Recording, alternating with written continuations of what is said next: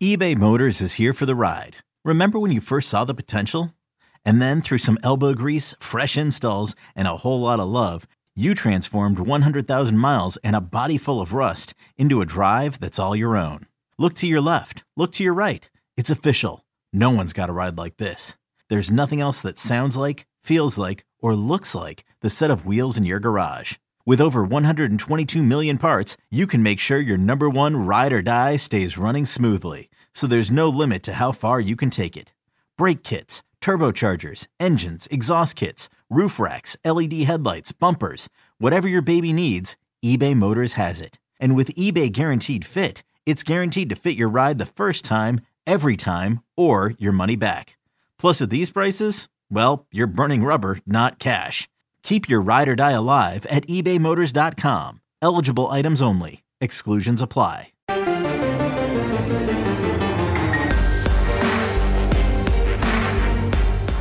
Welcome to the PowerCat Podcast, GoPowerCat.com's Kansas State Athletics Show. Make sure you're subscribing to our show at Apple, Spotify, Amazon, or wherever you get your podcasts. Now, from the GPC studios, here's your host, Go GoPowerCat publisher, Tim Fitzgerald. Welcome to a special edition of the PowerCat podcast. Today we're going to discuss recruiting, more specifically, Kansas State's early signing period class of players. And then a little bit later in this podcast, we'll turn our attention to the transfer portal and other big picture things. I am Tim Fitzgerald, publisher of GoPowerCat.com, and joining us today on the podcast is our expert, our recruiting editor, Ryan Wallace, joins us via phone. And Wally, give me just your overview of this class and how you feel about it. It's interesting because you know I I thought that this might be a year that you know K State continued kind of to take an upswing in terms of uh, you know the the talent that they bring in from. When I say talent, I mean from a recruiting star and rating perspective. Um, it seemed like the last two classes, you know, um, had gotten uh, a little bit better and a little bit better, um, and then this class, uh, for whatever reason, seemed to take uh, a, a, bit of a U-turn. And again, I, I don't want to make it sound like uh, recruiting at K State has hit a regression because I think if you look at you know the overall ratings and things like that the that the team is finishing year over year, it, it's getting better. Um, but it was a class fits that to me felt very heavy. I would argue almost too heavy on development developmental projects. There's a lot of long term uh, kind of upside in this class. Uh, guys that I think can certainly become something. They all have uh, the tools necessary to be uh, contributors, starters, maybe a few stars uh, at the Big 12 level, but uh, a lot of guys that are going to require um, a lot of patience. There, there's not that one, two, three kind of players in this class that you go, oh, that that's an immediate impact guy, or you know that is an all conference player, um, no doubt about it. There there are some question marks with just about everybody from Jalen Clem, who's rated as the number one you know prospect that they signed, all the way down to Sterling Lockett, who's rated as the lowest. It's a it's a heavy developmental group here, Vince. It, it strikes me that it almost feels like they're diving into that now that they're going to have a smaller recruiting class. Uh, they they looked at it and said, well, we don't want to cut out the developmental guys. Maybe we cut out some of the guys, honestly, that haven't always worked out. Sure, Deuce Vaughn has, and other guys have that have been able to come in. But then there's Joshua Youngblood, a guy that comes in as a pretty well thought of recruit and doesn't stick around uh, because he, you know, wants something more than what K State's offering. It struck me that maybe they're getting the same number of developmental guys, just not the other guys, which kind of is disappointing.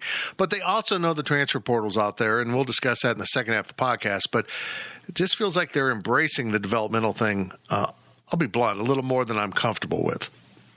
Yeah, and, and uh, you know, I would go back and argue because you know that point got brought up in a chat that uh, I had on Thursday night at Wabash Station about well, you know, maybe they're they're bringing in some guys that they feel like are going to be, you know, more determined. I guess if you want to use that word for the long run, uh, which is kind of what you're describing.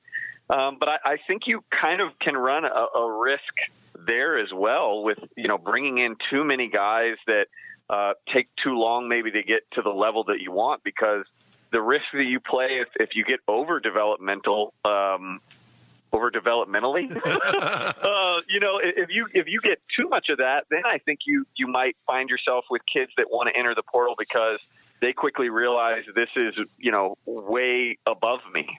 Um, you know that i'm maybe wasn't really meant for this level that you know they thought maybe i would develop and, and i'm just not and so i think if you're I, I don't think you can recruit out of fear. I don't think you can recruit out of the fear of you know recruiting a kid that you know is too high caliber for you, and then he doesn't become you know what his hype was, and so then he transfers. Just like I don't think you can really you don't want to over recruit developmental projects because you know not all of them are going to work out, and you might have some like I said that get on campus and go whoa.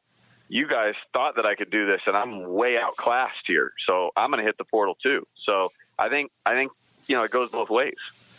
Well, let's start going through the guys in this class. And I want to start with the one guy that we know has been brought in for an immediate impact because he's the only junior college player in the class, and that's Kobe Savage out of uh, Tyler Junior College. He hails from Paris, Texas. And uh, this is an interesting case. This was a guy that K State could have had. I mean, I want you to kind of fill in the blanks here. They could have had, but they, they didn't quite extend the offer quickly enough. And then he committed to North Texas, and then K-State said, no, no, no, no, you got to come up here and see this, and they got him. Yeah, I mean, to put it bluntly, it was it was a case of K State kind of playing their Power Five card, and uh, you know, at the end of the day, they played it well, and I think maybe they had some insight that they knew they could they could go ahead and flip him. Um, but at the same time, it was kind of a, a small example of something that seems to have been, you know, become a little bit of a common theme um, with with this class uh, and and maybe the way that the staff has chosen to handle some things because it was very close to being botched. Um, you know, Kobe Savage was a guy that was on their radar for uh, you know several weeks, maybe several months that they were kind of eyeing you know his film, and we get past the regular season, and Joe Klanderman heads all the way down to Tyler, Texas, which is you know if you're flying into Dallas, you know, it's a, you know, 60, 90 minute you know, drive from there to get to Tyler. So, I mean, he, he went kind of out of his way to go see Kobe Savage. Um, meets for several hours with Kobe and the Tyler coaching staff down there. Um, and then kind of turned around, shook his hand, and, and left um, without an offer. Uh, you know, a day or two went by. Kobe Savage realized, you know, I I better go ahead and lock something in so I don't get left hanging out to dry. So he commits to North Texas, and then as you said, Fitz, then K State gets word of that, and they were like, "Well, hang on, you know, we, we were going to offer you once you came up on the visit," and they end up getting him on the visit. They offer him, and uh, slightly before he actually arrived on the visit, he announced that he got offered on the visit, uh, and and then he committed. But getting back to who Kobe Savage is, um, I'll just be pretty blunt. I, I think that our staff at 24/7 has him uh, undervalued at a, at an 84 rating and a three star. He's only considered the the fourth, or he's considered right now the fourth lowest um, prospect in this class, and and I think he has some of the strongest film of the entire group. Uh, I I think maybe the the five ten stature is probably what maybe scared the evaluations away, and maybe scared some of the bigger offers away from Kobe because he's extremely fluid in the way that he flips his hips, just uh, aggressive to the ball. I think he plays the run equally to the way that he plays the pass. He's just a ball hawk back there, and I think he's going to be. You know, I said that there wasn't really an immediate impact guy, but I do feel like um, if there's one guy right now that I think could start right away, or at least maybe challenge on the depth chart immediately, it's definitely Kobe Savage at a major position of need uh, on that back end of the defense. The high school players, they announced 12 initially on Wednesday, and now there's been a 13th, and we'll get into him a little bit. But let's kind of shuffle the deck here and start with, ironically, the guy that's the lowest rated in this class, but the one with the highest name recognition in the class, of course, his name's Lockett, Sterling Lockett. An interesting case here because um, he, he isn't overly highly regarded in terms of his evaluations. But man, it's hard to pass on the genetics. You just feel like he's going to work himself into something. Give me your thoughts on Sterling. You know, I, I think Sterling is another one of these types that um, you know that he doesn't really do anything that that really wows you. but you all, at least every time I left watching Sterling Lockett, he also really didn't do anything that you're going, well, you know, he, he won't be able to make it because he's an extremely crisp route runner. Um, he's not nearly the the speed demon that you know his older brother is uh, in Tyler, and he's not as tall as his uh, dad Kevin was. Uh, but he does have a pretty good um, wingspan and a pretty good catch radius, and so I think he's kind of the the combination of the two.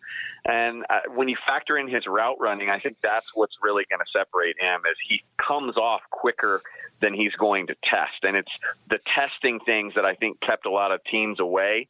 Um, but if you're looking and realizing, oh, well, he's he's still getting open, he's still making the tough catches. You know, I think K State tapped into that a little bit beyond just obviously the the legacy in his name because they realized no he does a lot of the little things extremely well and he's very reliable.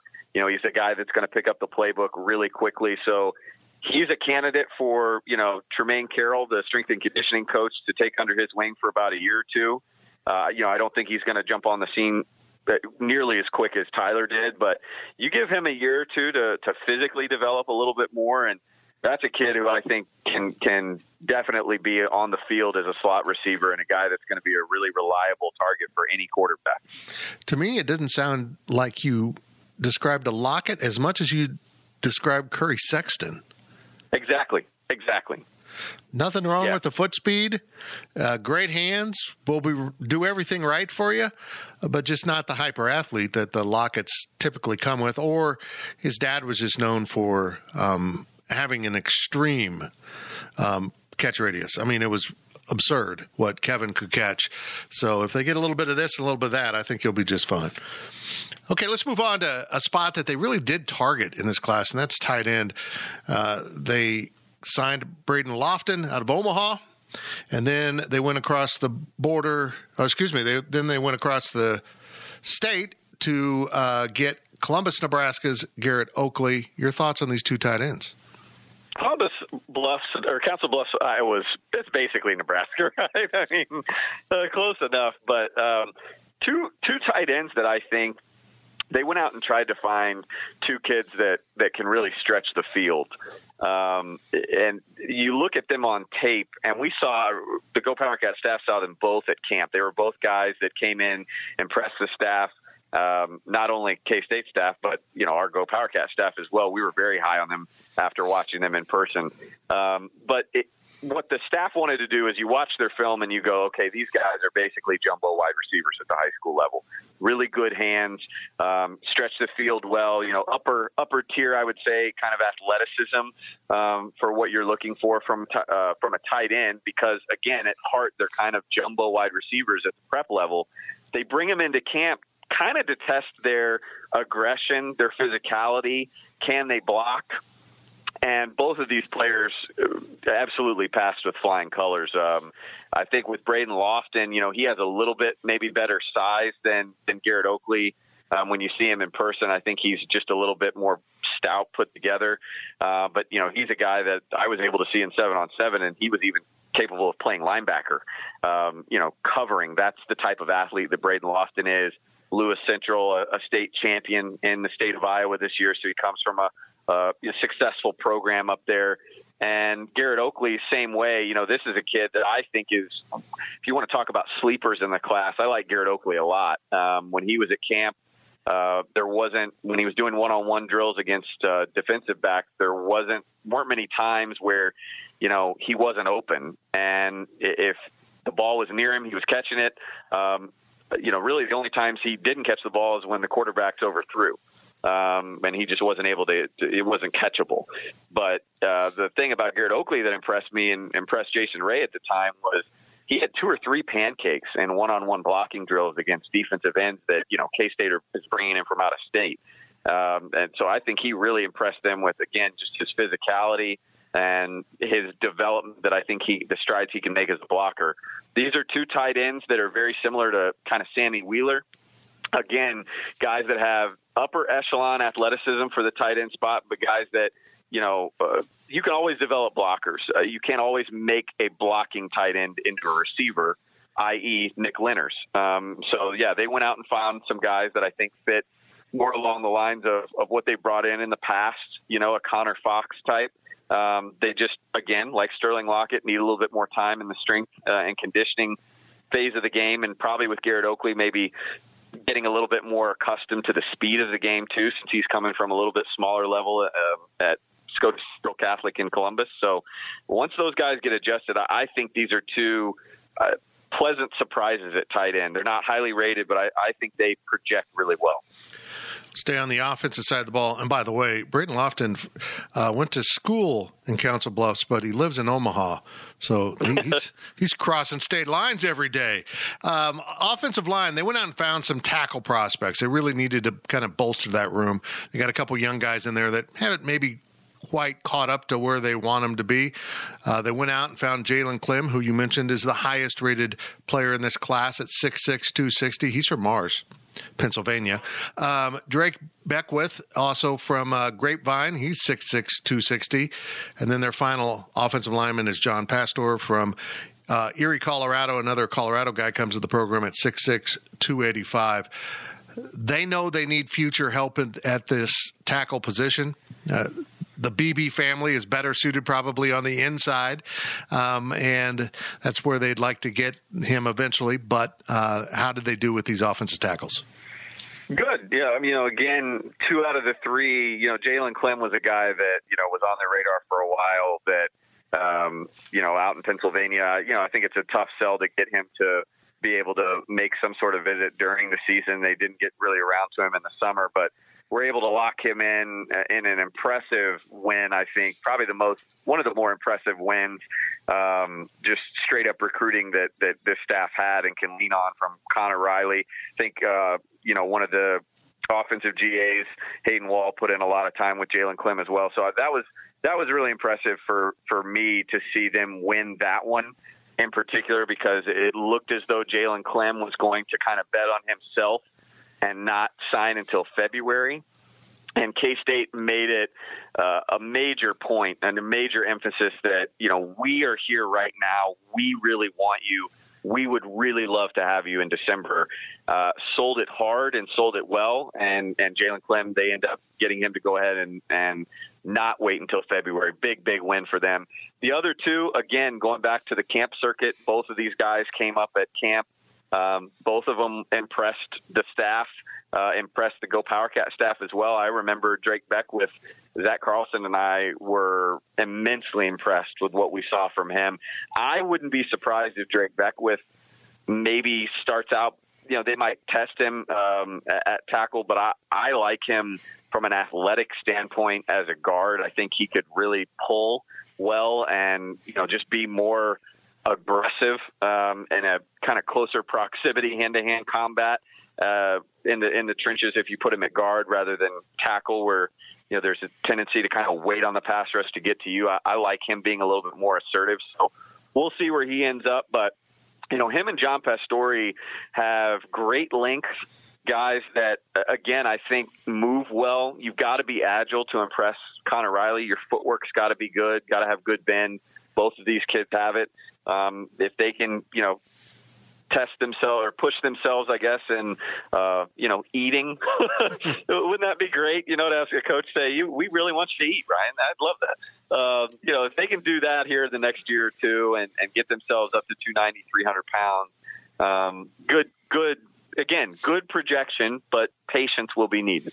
I, have never had a coach tell me to eat more. Huh? I wonder why. Um, one more thing. One more yeah. thing, Fitz, that I should have mentioned too about this offensive line group, um, and and really it's kind of scattered a little bit throughout this this class is.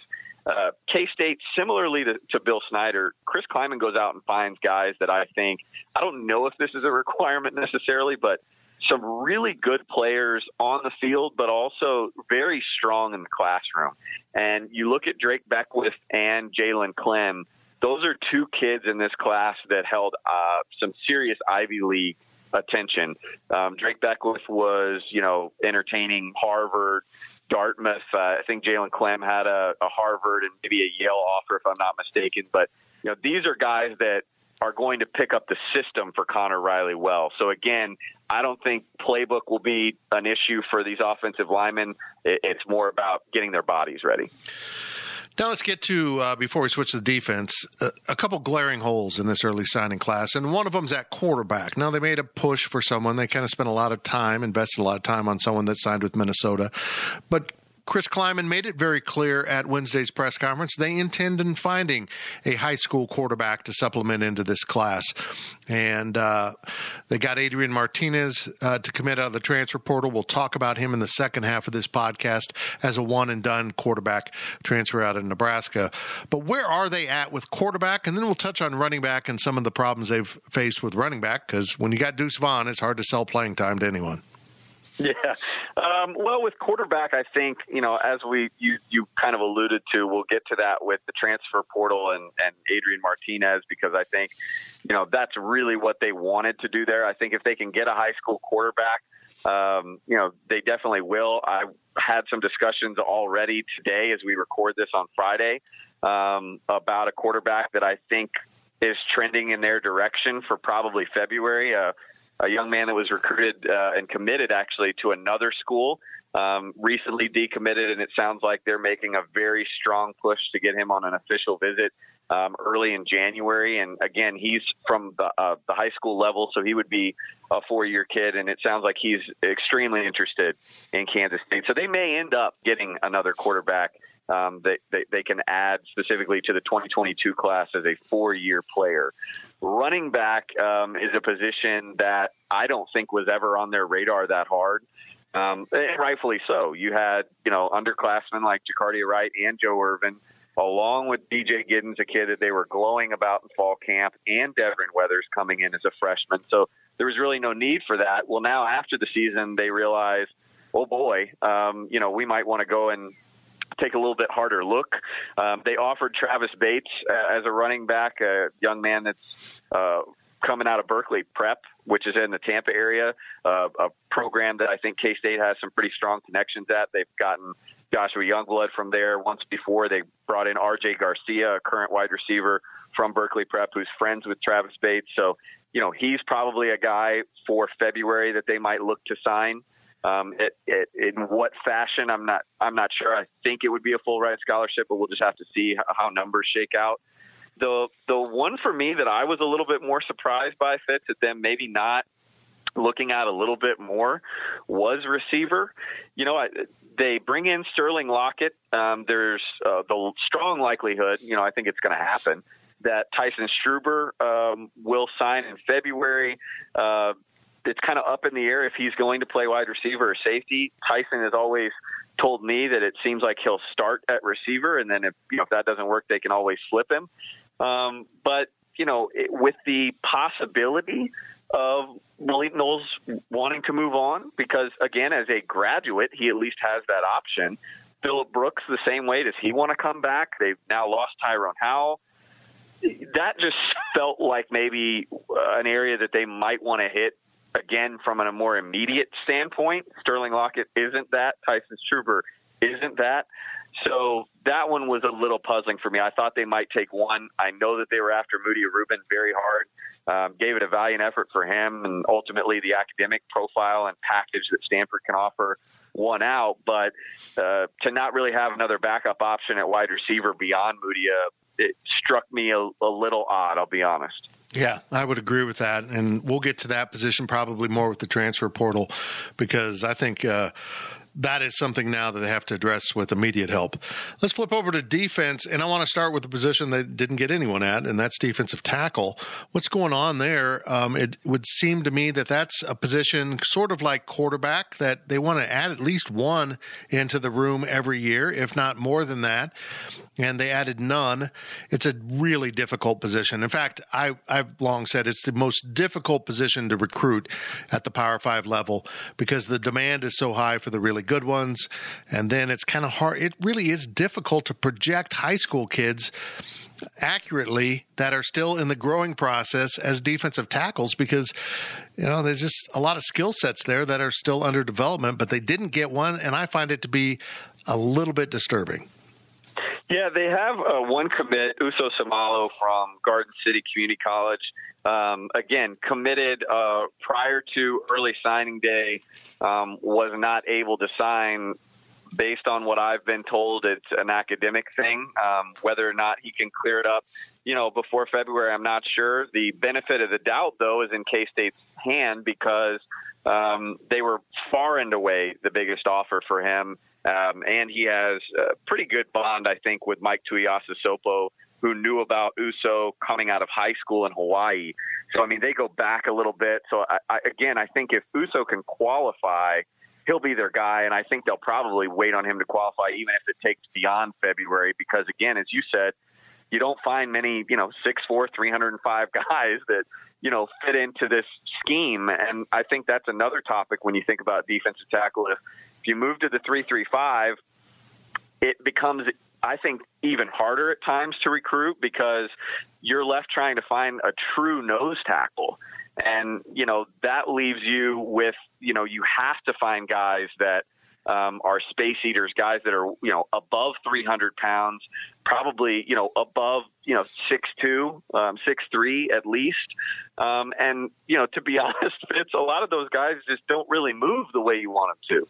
Um, and so you you don't just want to get a guy that's just kind of the immovable object necessarily. You want to have somebody that's slightly agile, you know, not a, a, a pass rushing phenom, but somebody that can be athletic a little bit. And so again, that narrows the scope even more.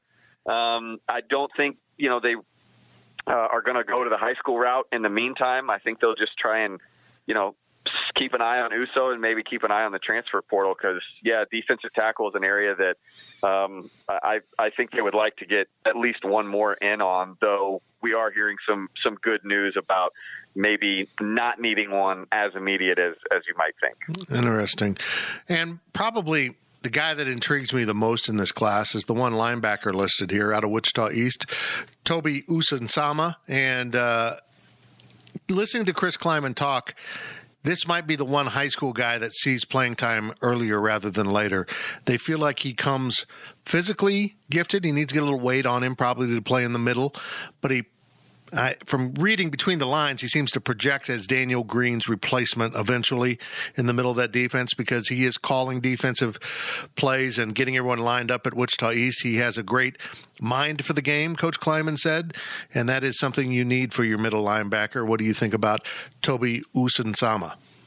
Uh, you know, Toby is a guy that, you know, he's still fairly raw. I mean, I think if you watch some of his tape, there's a tendency at times for, you know, him to kind of – figure things out on the fly, but he is so incredibly gifted athletically that he can make up for that. Um, you know, this was a kid that was playing a little bit even of some safety um, heading into his, you know, sophomore and junior season for the Aces. And, you know, Shaq Reed is an assistant coach down at Wichita East, former defensive lineman for Kansas State that they got out of Butler County Community College. And he just has absolutely raved about Toby from the get go, just the type of specimen that he is. Bryce Brown, another player, former K State Wildcat, um, that coached at Wichita East up until this year. He's now on staff at Butler County, but you know, he's a guy. You you talk about you know freaks. I mean, Bryce Brown was what the number one or two player in, his, in the nation coming out of high school, and he talks about how unique Toby is as an athlete. You know, we're talking about six two, two ten right now running, you know, four four kind of forty times. Um, he's got incredible speed, great gifts. I think I think Coach Klieman nailed it when he said that he can easily get to 230 pounds. There's something about, uh, you know, I don't know what it is, but there's something about uh, Toby is Nigerian, and the Nigerian roots. There, there, there's something about just being able to quickly bulk up you know, at a, at a, more rapid pace than we see just about anybody else. I mean, Felix Anudike Uzomah is the same way. I mean, when he came out of Lee's Summit High School, the thought was, well, you know, he's going to need weight. He's kind of long and rangy. And the next thing you know, he's showing up at K State at 250 in the blink of an eye. So I don't think it will take Toby very long at all to physically get to where they need him to be. Um, once he can figure out, you know, the the playbook and things like that, um, he's a kid that you know I think similarly to Daniel Green might need some some snaps to kind of shake some rust off and, and get comfortable with the game. But athletically, boy, he he's got serious, legitimately NFL potential written on him from an athletic standpoint. Um, I think he was a he was a great gamble for K State to take early on. I think you know when they saw KU offer, they knew they couldn't really wait a whole lot longer. And so they got him to, to camp. He ran through some testing, checked out, and they said, "No, you're good to go. We don't need to see you do anything else.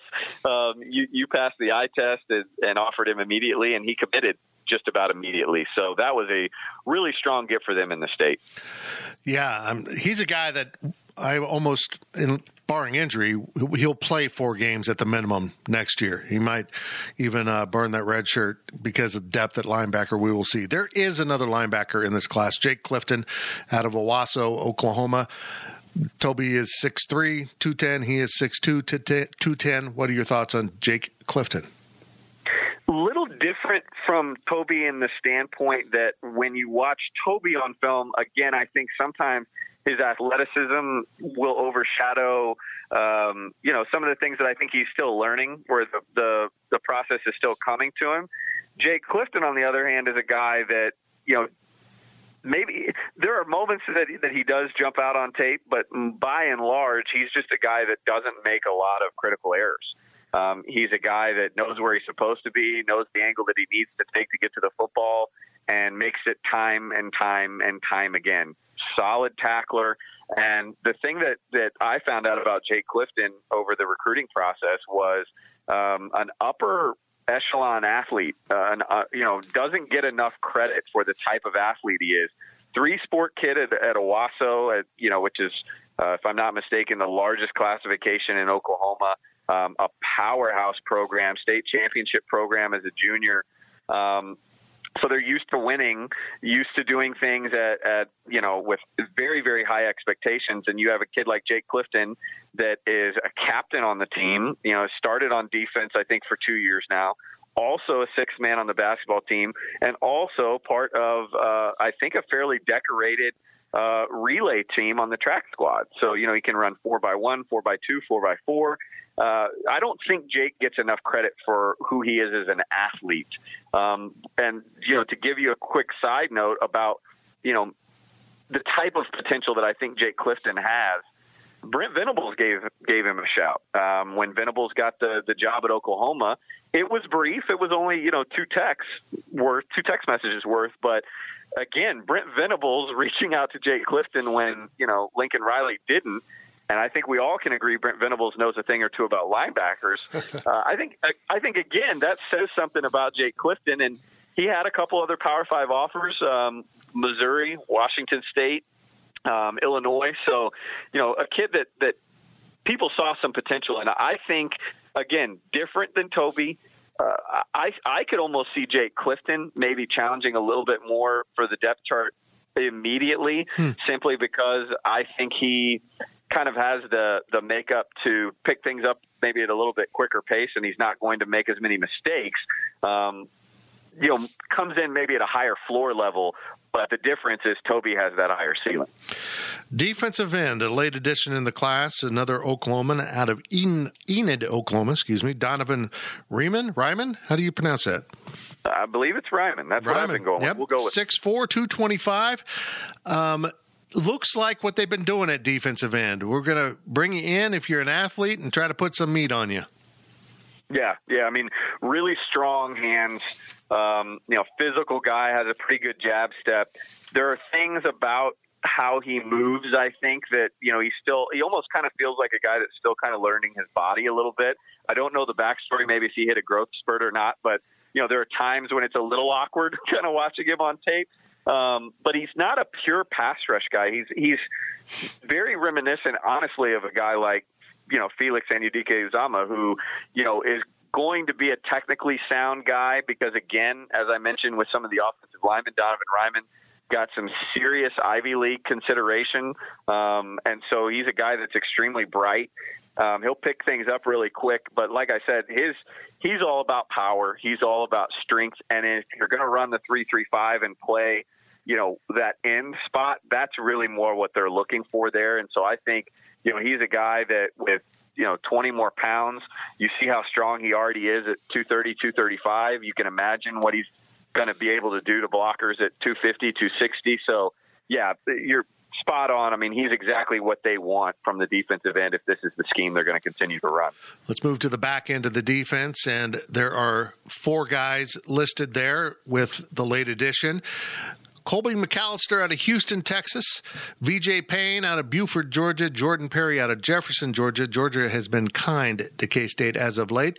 And one of your favorites, a guy that snuck in there late, got a little confusing about when or why he was signing, how or how he was signing, if he was a blue shirt or a gray shirt, or uh, but he ended up in this class, signed a little bit later after the announcement of the class. Jacob Parrish out of Olathe North, and he may not be a defensive back. He might kind of be. I think you've made a comparison to Phillip Brooks. He might be a just an athlete that you need to find a home for. Well, you know, I, the guy. I think Jacob will end up as a cornerback. That is where Van Malone and company, you know, really wanted him to to play.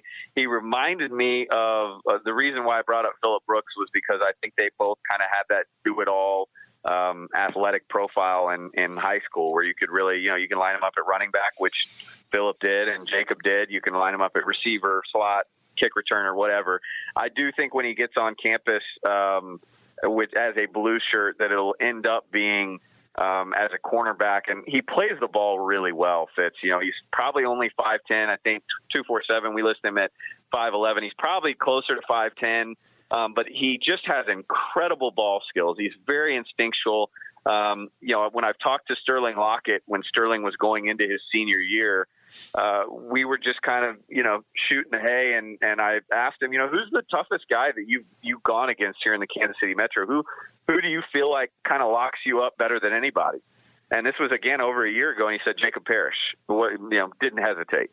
So I, I think that that is a statement in and of itself about what Jacob can become as a cornerback. There are things about him that remind me a lot of, of Nigel Malone. And again, the instincts, the ball savvy, um, but physically and, and dynamically, there's elements of him that remind me of Duke Shelley. So that's, that's, Jacob Parrish. I thought that was, uh, you know, it was interesting that he got the blue shirt. I thought maybe they could have gotten him at a, if you want to call it a cheaper value, uh, as a preferred walk on. But you know, ultimately, um, they knew that they could get him. He wanted to be a K State Wildcat and, and, a good take for them. Okay, Colby McAllister. Before hold on, before we move on to the other guys, let's let's cover what a blue shirt is for those that don't know, because it's a weird thing that Bill Snyder didn't really use. We've seen other programs. Kansas has used it in the past, and, and now K State is starting to use it under Chris Klieman. Explain the blue shirt. You go to my Twitter, I have an entire kind of uh, dialogue, I mean, a novel that I wrote about it because there have been so many questions about it. The best way that I can describe it is first and foremost, you know, you have to be what they kind of an unrecruited recruit, if you will. You cannot take an official visit. You cannot have coaches, you know, come to your house uh, doing an in home because those are things that I think the terminology is, you know, it puts you on the books with the NCAA from a financial standpoint. You know, K State, you know, will have had to pay for your official visit. K State would have had to pay, you know, for uh, coaches to come to your home. So again, you cannot be a recruited prospect. You can take uh, an unofficial visit to to the school you know, and that sort of thing. But that's about the limit on it. So that's first and foremost. But I think the best way that I can describe it, and I think most K State fans uh, have knowledge about what a gray shirt is. Think of it kind of like a sped up version of a gray shirt. A gray shirt, obviously, you are able to come in and, and, and you sign with, say, the 2022 class, but technically you don't get to do anything with the football team until the following spring. So, in essence, you're kind of you, you commit and sign with 2022, but really you, everything kicks in for you at 2023. Um, with a blue shirt, you get to sign with the 2022 class. And as long as you pay your way through what usually is uh, summer school, so most kids graduate as blue shirts in May, they arrive on campus in June. You and your family agree we're going to cover summer school up until the fall semester begins and the minute the first practice kicks in in August um, for that upcoming season, your financial aid kicks in, um, and you are officially on scholarship. The tricky part, the the caveat here, is that technically that scholarship, even though you are on it for the 2022 season, does not kick in. It doesn't count. It doesn't, um, you know, affect the the scholarship numbers for from a recruiting standpoint until the 2023 class. So it counts towards the 85 scholarship limit on the overall roster for the 2022 season. But in terms of recruiting, you sign with the 2022 class, but your scholarship isn't counted from a recruiting standpoint for the what used to be the 25 scholarship limit until the 2023 class. So the way I've described it is you're basically borrowing a scholarship from your future class. Um, and that's the best way that I can describe it. It's very tricky, Fitz. I think it's again. It, I think it was created for teams like Kansas. Um, you know, teams that are trying to dig themselves kind of out of scholarship holes, where you're trying to get more scholarship-worthy guys in without kind of overdoing the the limit, the the, limit that the NCAA has in place per signing class. That's why it was put in. Uh, so again, it allows you to get more scholarship guys off the street that and obviously, a blue shirt is more attractive since you are going to be on some sort of aid than a preferred walk on would be, or even a gray shirt would be, because you don't have to cover expenses for as long a period of time. Um, but again, it's it's tricky because if you're not on top of your roster management, um, you know it, it's a bit of a gamble. And again, it's a dice roll because you know now you're saying we feel like Jacob Parrish is worth taking away a scholarship from maybe someone that again, it, you don't know, but could have been better than him in 2023. So it's it's a gamble, but it's one that you know K State specifically seems to really like. I'm I'm not a big fan of the blue shirt. I think it's kind of it's a weird rule. It's just a weird weird weird r- rule, and I'm glad that K State's going to use it to their advantage. But I can see the NCAA eventually saying, ah, "I wish I wish they would use it." Fitz. I think I think one or two is okay. Um, lately, K State's been using you know five six blue mm. shirts. I, that's where I, I feel like maybe it gets it gets too Agreed. difficult to track. Okay, Colby McAllister.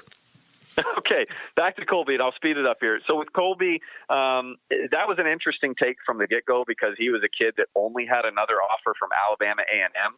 So you know when you talk about a reach, uh, you know you you could definitely argue that Colby McAllister was a reach. Um, however, when you know I've talked to some folks uh, down in Clearbrook and on the Clearbrook staff, current Clearbrook staff, and they had a little bit of a coaching change, uh, I believe, between his junior and senior year. And from what I was told, you know, Clearbrook's former staff didn't do, didn't go above and beyond to try and get their guys recruited.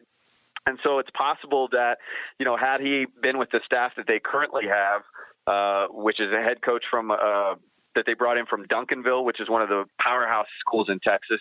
You know, maybe if he had been there for an extra year or two, maybe Colby McAllister's recruitment, I don't want to say would have blown up, but definitely would have had more interest than just an offer from Alabama A&M. But um, you know, he was a kid that I think Van Malone really liked from the physical standpoint. Five eleven, I think he's by the time he gets to campus, he could be pushing between 180 and 190. Um, he's listed as a corner. I think he could be kind of a, a triple threat guy. Uh, you know, with his physical acumen and, and the way that he kind of is, his style, I guess, lends itself with the way that he tackles and the way that he can come downhill. He really feels like a Reggie Stubblefield to me, a guy that you could move inside to nickel or maybe even play some safety um, in, in a in a needed um, in, a, in a necessary in a need. Uh, I don't know the word I'm trying to look. in, in, case of an emergency, there we go. In an emergency, you could have Colby McAllister maybe even fill in at safety. So uh, a guy that you know, I I think he's probably better than than we think. But again, you know, on the on the surface, a little bit of a reach, and he'll need some time. But you know, a guy that physically I think comes in ahead of where most kind of cornerbacks would be. Okay, the two kids from Georgia, both kind of rangy guys at six three and six two, VJ Payne and Jordan Perry. Yeah, you know, these two guys were guys that the staff I know when they got them was absolutely thrilled by. VJ Payne was a player that, uh, by all accounts, it seemed like Joe Klanderman and his defensive staff had rated as high, if not the highest safety on the board. And it, Jordan Perry couldn't have been much further down at, you know, maybe two or three. So they, they held these guys in high, high regard. what's interesting about them both is you know, most staffs you hear about uh, football uh, football prospects moving down. Um, in other words, it's common that you might see a safety that a coach feels like once you get them on campus and you kind of bulk them up, well, they're probably going to be better suited at linebacker. Sometimes you see outside linebackers at the high school level that, you know, once you bulk them up and if you can keep the speed on them, wow, that looks like a DN with these two players in this case, K State's going to move them backwards. Um, they play outside linebacker in high school. K State feels like they have the athletic profile um, to be cover guys at safety um, and still obviously come downhill and, and be good tacklers. VJ Payne is interesting because, you know, he doesn't have a lot of pop to him. There's he's not a guy that I think you know is a thumper. He doesn't strike when he tackles, but he's I, I've described him before. He's kind of like a spider. Fitz, you know, he's just hard to get away from. He kind of just wraps you up, and um, once they get some more strength on him, he'll be able to get guys to the ground a little bit easier. But um, a really good athlete, you know, closes extremely well. Jordan Perry is a dynamic athlete in his own right you know, played running back actually for Jefferson and the Dragons at 6'2", 180. And so, you know, that gives you a little taste of the kind of speed that I think he brings to this position. Both of these kids, I think, will, you know, have the opportunity to pick things up um, as quickly as they can handle it because at safety, um, Kansas State needs all the depth and competition that they can get for next year. Um, but I do think it's asking a lot um, if you're assuming that either one of these players are going to come in and start. They might sniff the depth chart again just based on need alone. But, you know, when you're asking a linebacker to move back to safety, learn that position, that playbook, you know, understanding how to flip their hips and, you know, turn and burn, if you will, uh, from a covered coverage standpoint. You know, it's going to be a big request for them from from uh, you know, a first year player, but you know, they feel like that that they've gotten two guys with really, really, really high upside. Very good. That is 12 high school players, one junior college player, the 13 players signees announced on Wednesday afternoon by Chris Klieman, and we threw in Jacob Parrish, the blue shirt out of Olathe, who announced on Wednesday evening he was coming to Kansas State. He is Ryan Wallace. He's our recruiting analyst. You see why I keep him around after what he just gave you in the first 45 minutes of this podcast. And after the break, we're going to dig into some other topics because recruiting isn't just about getting high school players anymore. You've got a lot of elements working into your scholarship count, including the late signing period, which I think this year will be a little more active for K State than it has been, the transfer portal, and those super seniors. It all goes into your 85, and we will touch those topics right after this. GoPowerCat.com's PowerCat podcast continues after this short break. Okay, picture this. It's Friday afternoon when a thought hits you. I can spend another weekend doing the same old whatever, or I can hop into my all-new Hyundai Santa Fe and hit the road. With available H-Track all-wheel drive and three-row seating, my whole family can head deep into the wild. Conquer the weekend in the all-new Hyundai Santa Fe. Visit HyundaiUSA.com or call 562 for more details. Hyundai, there's joy in every journey. Introducing the two-way V4, where groundbreaking fuel cell technology meets fresh foam cushioning for the ultimate performance. With fuel cell, each step feels explosive, delivering unparalleled energy return. Paired with fresh foam, experience maximum comfort throughout the game. Its lightweight textile upper offers support and breathability without sacrificing agility. Whether you're hitting the clutch shot or locking down the opposition, the two-way V4 gives you the tools to play at a high level. Learn more and purchase the two-way for yourself at newbalance.com. Welcome back to the Power Cat Podcast. Now, let's return to the GPC studios. Welcome back to this special edition of the PowerCat podcast as we discuss recruiting with our own Ryan Wallace and the recruiting class that Kansas State signed on Wednesday. We covered all of those players in the first half of the podcast, and now we're going to look at some other elements here, including the late signing period, transfer portal, and the super seniors, all impacting rosters right now. And Ryan Wallace, just the overview of this, this is really hard to manage. I think the biggest element here is the super seniors because you kind of want to go about your recruiting. You don't want to have to run around and ask a bunch of guys right now who's coming back because they still have a bowl game to play. But you also need to know because this group, unlike last year's, unlike the real seniors that were going through that in the pandemic, those five guys that came back were like bonus scholarships. They didn't count towards 85. But from here on out, anyone that comes back and uses their pandemic card in their back pocket, they do count. And so it does complicate things. You do need to leave openings. And I expect some guys to come back. Any names that you're hearing that might come back?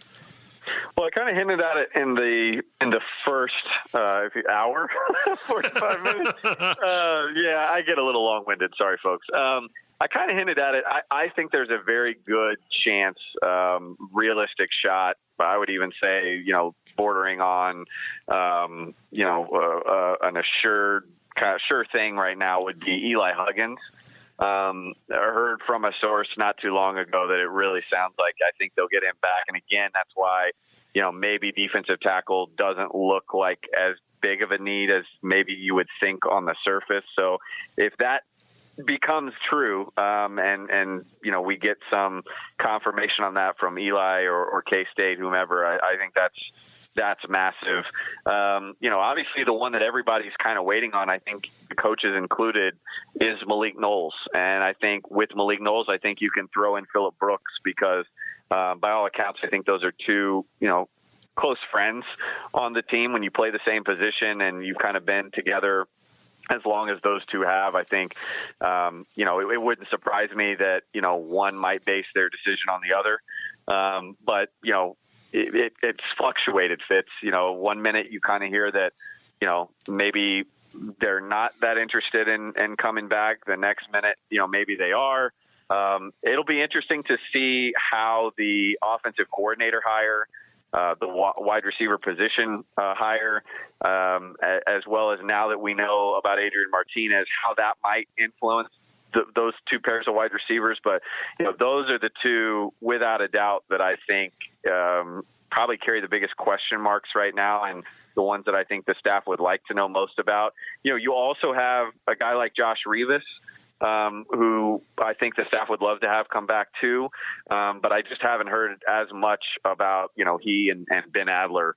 Um, who I think also could come back as a super senior. Those are those are some others that I think you know the staff will will think long and hard about. But again, I I think that you know for as much as you want Josh Rivas back, um, and maybe even Ben Adler, I think the staff does feel at least a little bit more comfortable knowing okay we can slide Cooper Beebe inside, hopefully, um, and we get Taylor Poitier back, you know, we're a little bit better shape there than compared to wide receiver, where if we lose Malik Knowles and Phillip Brooks, you know, you're looking mm. at a starting wide receiver group right now that's what Keenan Garber, uh, R.J. Garcia. You know, I mean, it's mm-hmm.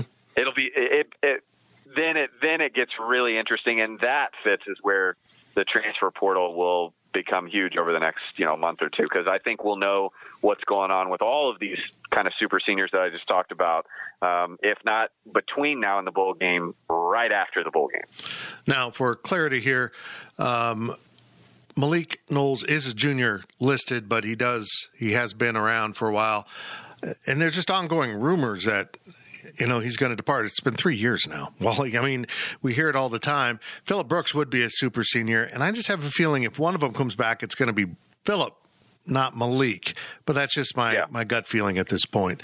Yeah, and the, and the reason, real quick, it's the reason that I always, and it's not just Malik. I lump any junior to me that that has the opportunity or that has put themselves in position, usually because of a redshirt year, where they academically are going to graduate in this right. this year, to me they automatically have the option of do I really want to come back to school or do I just want to go ahead and and you know call it a day or go in the transfer portal or whatever. That's why even though he's a junior, you know, by roster, anybody to me that already has that that diploma that will, will have that diploma in hand before the next season, I almost count them as a as a senior.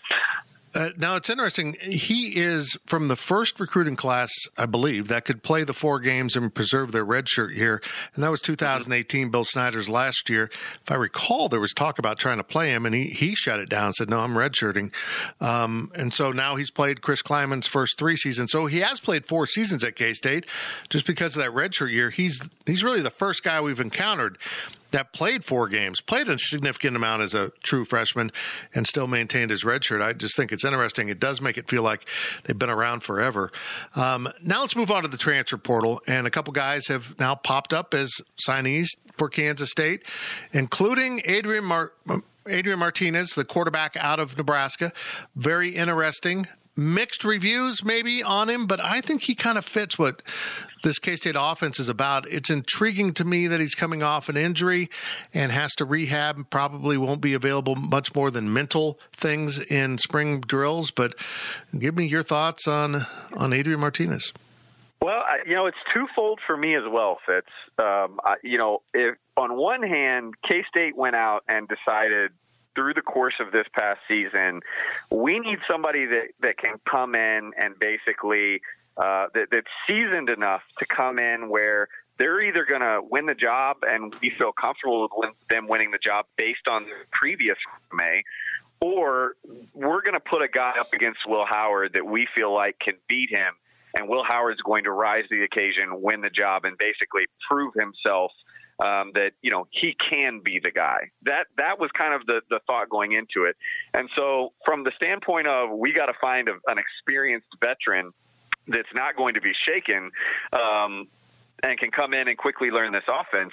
You got one in Adrian Martinez. We're talking about a four-star kid out of high school. Adrian had offers from you know Alabama, um, uh, you know Oregon. I think was involved. Uh, th- this was a he was a legit prospect out of high school.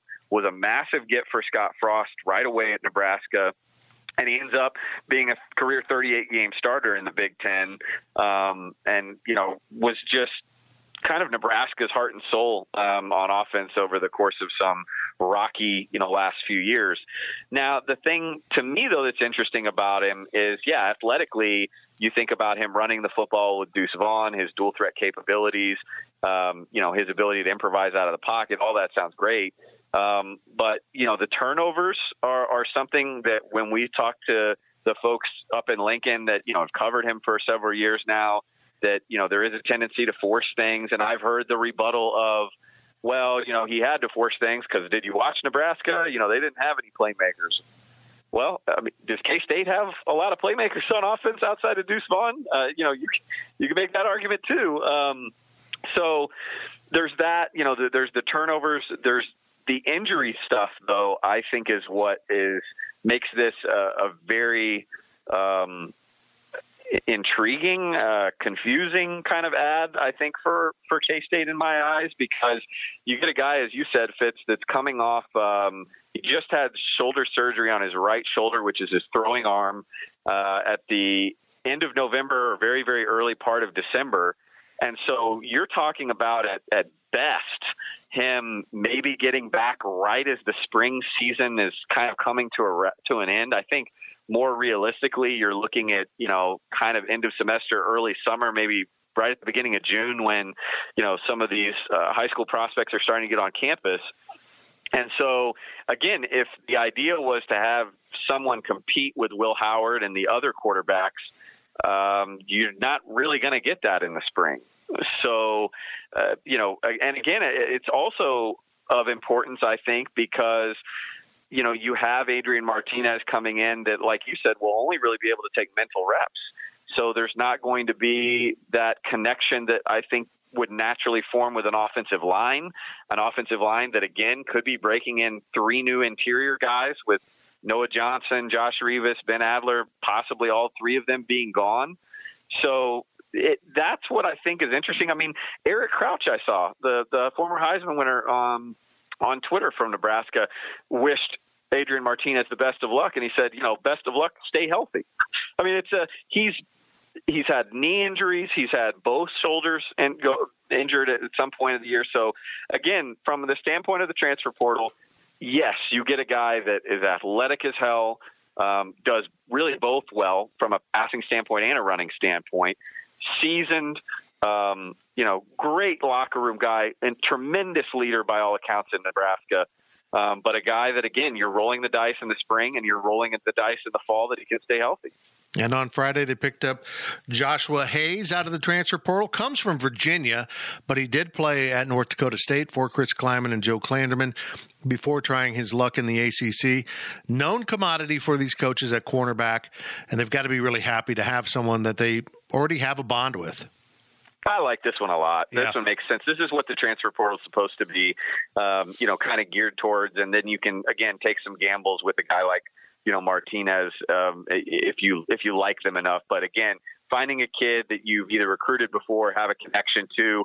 Obviously, that's the case with Joshua Hayes. Chris Klieman recruited him um, as part of the 2017 class. He goes on to help North Dakota State win uh, three FCS national championships, two of which um, he was coached by and you know one under Chris Klieman. Um, so they know exactly what they're getting out of him. He went to Virginia as a grad transfer last year.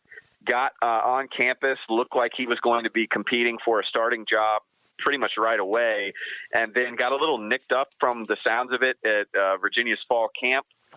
Uh, missed a few games right off the bat for Virginia.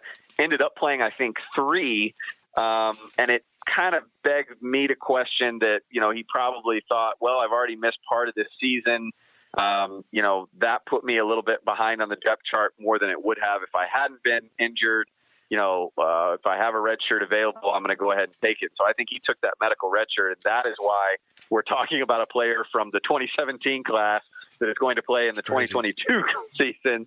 Um, but yeah, I mean, Fitz, this is a guy that uh, I thought it was a win-win for K State because you know, again, they have the connection with him. He's experienced, and you know, he's a guy that it, you could probably start him if he's good enough. But if not, boy, you got a seasoned vet coming off uh, the bench, if you will, to kind of be that Reggie Stubblefield role. He can play safety too. Um, you know, versatile guy that again just won't be flustered. I don't think by this stage. So really, really strong get. I thought for the defense out of the portal. The transfer portal is the wild west. It's the unknown right now in terms of what is how it's going to impact teams either giving or losing players into the portal. Now, the NCAA offered a form of relief for programs. If you lose up to seven guys, you can bring in a matching number of guys that won't count in your recruiting class. And that's important for some, but they do count to the, towards 85, which is the bigger concern for Kansas State.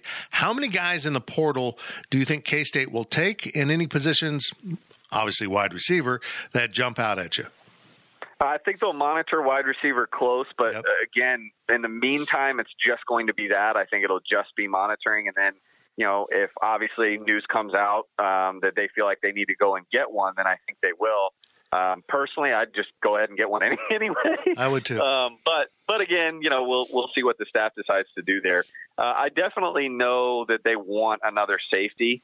Um, you know, maybe Josh Hayes was that guy. I don't feel like he was. I, I feel like they, you know, look at him more as a nickel or you know a backup cornerback to Julius Brents or Ekow Boye-Doe. So I do feel like they'll go out and get one more safety that you know they can bring in with Kobe Savage back there because you know other than Kobe coming in right now, um, as it stands, it would be T.J. Smith as a starter, and then you're looking at you know hoping that maybe a Ross Elder comes back, perhaps. Maybe Sincere Mason coming off of a of an injury can rehab quick enough and, and maybe be a guy back there. Marvin Martin, you know Hunter Henry, uh, you know they they need they know they need safety help and a guy that could come in right away and kind of bridge the gap to some of these younger players. So I would definitely say a safety, um, 1,000% a linebacker, 1,000%. They will not go through this portal season without getting a linebacker. And honestly, if they find two they like, they might go ahead and take two because I think you look at, you know, Daniel Green coming back for one more season was uh, an immense victory, kind of an untalked about victory for this staff to get him to come back um, because I think there, I think it was legitimate that he had some consideration of may, maybe testing the NFL waters, but you know he sees some unfinished business, and good for him because I think he could have one heck of a season coming up. But they need somebody to pair with him. They brought in a big linebacker class last year. You know they'll sign a couple linebackers in this class, but Fitz, I'm not sure any of them are really ready to start right right now. Um, it's more just kind of getting some some snaps and and you know getting their pants on, so to speak. So um, I think they'll definitely go get a linebacker, and then um, you know it still wouldn't surprise me, depending on what they see uh, during bowl practice. Uh, again, at maybe a D lineman, if there's somebody that they really like and they, they feel like can fit, um, or, or an offensive lineman, you know, an offensive tackle perhaps um, that they can get in if they just don't feel like some of the guys that they have there now, like a Carver Willis or an Andrew Langang, is is showing enough progress that they can be, you know, starting caliber worthy and not Cooper Beebe inside. Say come the spring, I I wouldn't stun me to see maybe offensive tackle be one. So I think we're looking at again, I'm ballparking here. I have no inside information about you know the the scholarship numbers or you know who they're really eyeing in the portal because it changes every day. But I, you know, at minimum, I think we're looking at certainly three to five more, and you know, again, depending on um, you know guys that return, guys that don't, um, how many of these scholarships they choose to use. Um, if they could get a guy as a blue shirt, perhaps maybe because again, Cade Warner was a transfer last year who was actually a blue shirt. Um, you know, then maybe they that number increases to say six, seven, something like that. But I, I think we're definitely looking at another three to five. What fascinates me about this is I don't know of any program, and it's not like I've studied this, that got a bigger boost out of the transfer portal on one side of the ball than the K State defense. I mean, they brought in a slew of guys. Julius Brents was the only one that has added eligibility and will be back next year, but they got a nose tackle, they got a safety, um, they got the Stubblefield, whatever you want to call him. He was a hybrid. Uh, it, it just is really interesting to me that they had so much success in the transfer portal, redefining their defense that they haven't really just kind of doubled down on it and said this this is how we're going to go. We're not getting the elite players out of high school, but we can go get an elite player that might have a year or two left, like a Russ Yeast that was absolutely incredible for me. He was one of my favorite players on this team. He made play after play and uh, just really brought great value. And it's unfortunate he's only one year, but I just think they're going to go into the transfer portal if they have the scholarships to do it. Yeah, and you know, I should probably eat some crow here on this one because yeah, uh, you know, you looked at Russ Yeast, you figured, well, he'll be pretty pretty good. You looked at Julius Brents, you thought, okay, well, he'll be pretty good, but never did I think that Reggie Stubblefield would make the impact that he that? did, nor did nor did I think really Timmy Horne did. And and there were times I think maybe Timmy faded a little bit, but you also have to counter with the position that he played just isn't isn't one that you're you know draws attention to you snap after snap and by and large he did his job every single time he was on the field. So credit to Timmy and, and Reggie for really stepping up. But at the same time, I I, I tend to think though that this K State staff still feels like uh, the portal is it, it just doesn't really meet their strong suits as a staff. I think they really covet the evaluation process. They like to really get thorough and deep on knowing who a player, who a kid is on, off the field, their coaches, their trainers, their players, be able to scout them in person, be able to talk to them in person more. And the portal is so sped up that you really just don't get a chance to do that. And so, you know, I, I think that they'll use it as they have, but I I tend to think maybe that's why they're not like say a South Florida who I think has double digit transfers already just for the 2022 cycle. I, I think that's why they're not anxious to become that type of team is because I don't think this is a staff that's that's that um, that quick to the draw. I think is the, maybe the best way to say it. It's still it's still a little bit of a of a dice roll. There is one aspect I think they can really work to their advantage and use their background. He had Briley Moore two years ago. You had Reggie Stubblefield last year, guys that came out of the FCS level who could play at this level. I mean, we thought Briley Moore would be fine, and he was. we had doubts about Stubblefield, and he turned out to be really something remarkable. And I think there's a lesson in there that what Chris Klieman's always been saying. There's dudes at every one double A slash FCS program out there that could probably play here. And I think because of Chris Klieman being an FCS legend, this is an area that they can really find a lot of guys that say, "Yeah, I want to go play for Chris, Chris Klieman. I want to do the same thing he did and step up from this level to that level." I'm not sure if that's what they're going to use, but it could also explain why they're a little bit slower here because those guys are probably going to be around, with a few exceptions of really good FCS players. I know there's a quarterback in the portal that people are salivating over. But um, I think that's just an area they can really push to their advantage. I, I wish that that's kind of how they treated the portal. You know, if it, if it were me, you know, I I feel like uh, the initial portal process that's again kind of quick because you only have that contact period open for two weeks, kind of after the regular season, where you can have time to get kids on campus. And again, kids want to see your campus. They don't want you to come to them. Um, these transfer portal kids want to see, okay, what am I getting myself into? So they want to get on campus, which is why, um, as of this past Sunday, everything goes into a dead period until uh, January 14th.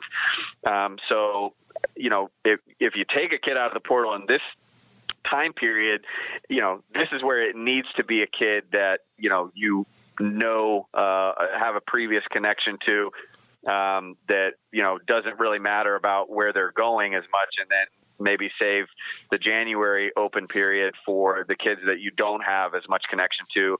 And to some extent, I feel like K State's kind of done the opposite of that.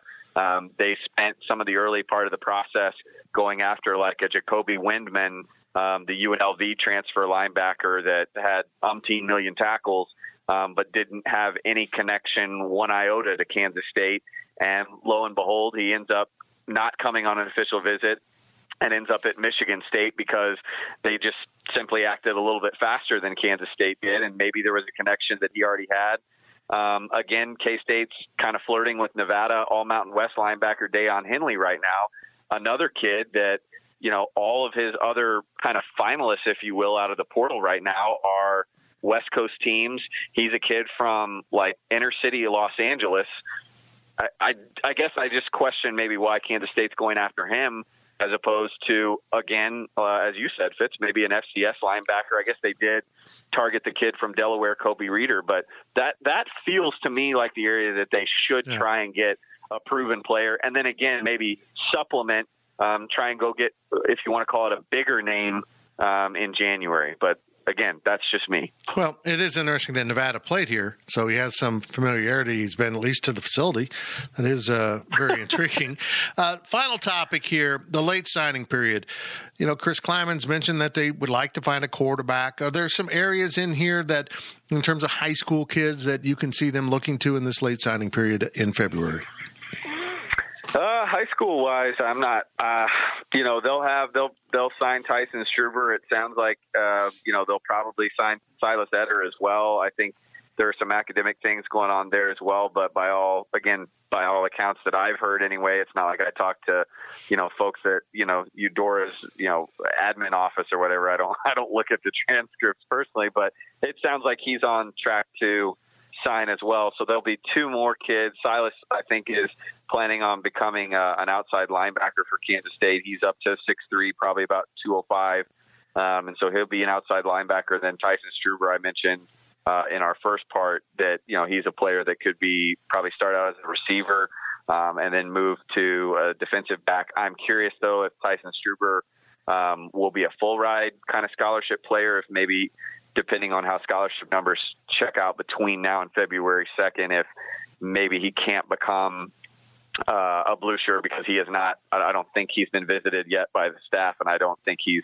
I know he hasn't taken uh, an official visit yet. So, and, and he might be a kid too, coming from the eight man level that you know might need a little bit extra time. So, uh, you know, a blue shirt, you know, counting his forward might allow them to get somebody in here more immediate um, and count to this class. But other than that, uh, probably running back. I think they do know they need to go get a high school running back um, that's still out there. But um, other than that, I don't know. You know, Chris Klieman made a comment um, at the press conference on Wednesday about them still having some players that they thought might sign early that are still out there. Uh, I don't know who that would be because of the majority of the kids that they've offered anyway. Um, you know, are either off the board signed or were kids that I don't think were that heavily interested in Kansas State to begin with when they went ahead and made early commitments. So uh, it'll be curious. I'm curious to see kind of who they decide to target in January. Um, but uh, as I know, as I said earlier, I think you'll have these two kids that have already committed. Um, and then you'll definitely have a running back, which, as of this moment, looks like it would be Travis Bates out in front from Berkeley Prep. And then uh, the quarterback, like I mentioned, that uh, I think that they'll try and bring in from um, the west side of, of the country to bring in on January 14th. That was a previous Pac 12 commitment. Fantastic stuff. He's Ryan Wallace. He's covered recruiting for us for a very long time. He continues to do so, and he's all over this stuff. And you can read most of his content at Go Powercat. I imagine you tweet once in a while. But if you like what you see from Wally, make sure you're subscribing to GoPowercat.com to get his recruiting coverage. Ryan Wallace, thank you very much. That was awesome stuff. Thank you, Fitz. And we appreciate you listening to this special edition of the PowerCat podcast as we recap Kansas State's 2022 fall signing class and look forward to what else the Wildcats and Chris Klieman might be doing with the rest of their scholarships. I'm Tim Fitzgerald, and make sure you stand by for another edition of the PowerCat podcast in a few days as we take you right up to the Christmas break. Thank you for listening to the Power Cat Podcast. Make sure you're subscribing to our show at Apple, Spotify, Amazon, or wherever you get your podcasts. Power Cat Podcast, all rights reserved, gopowercat.com.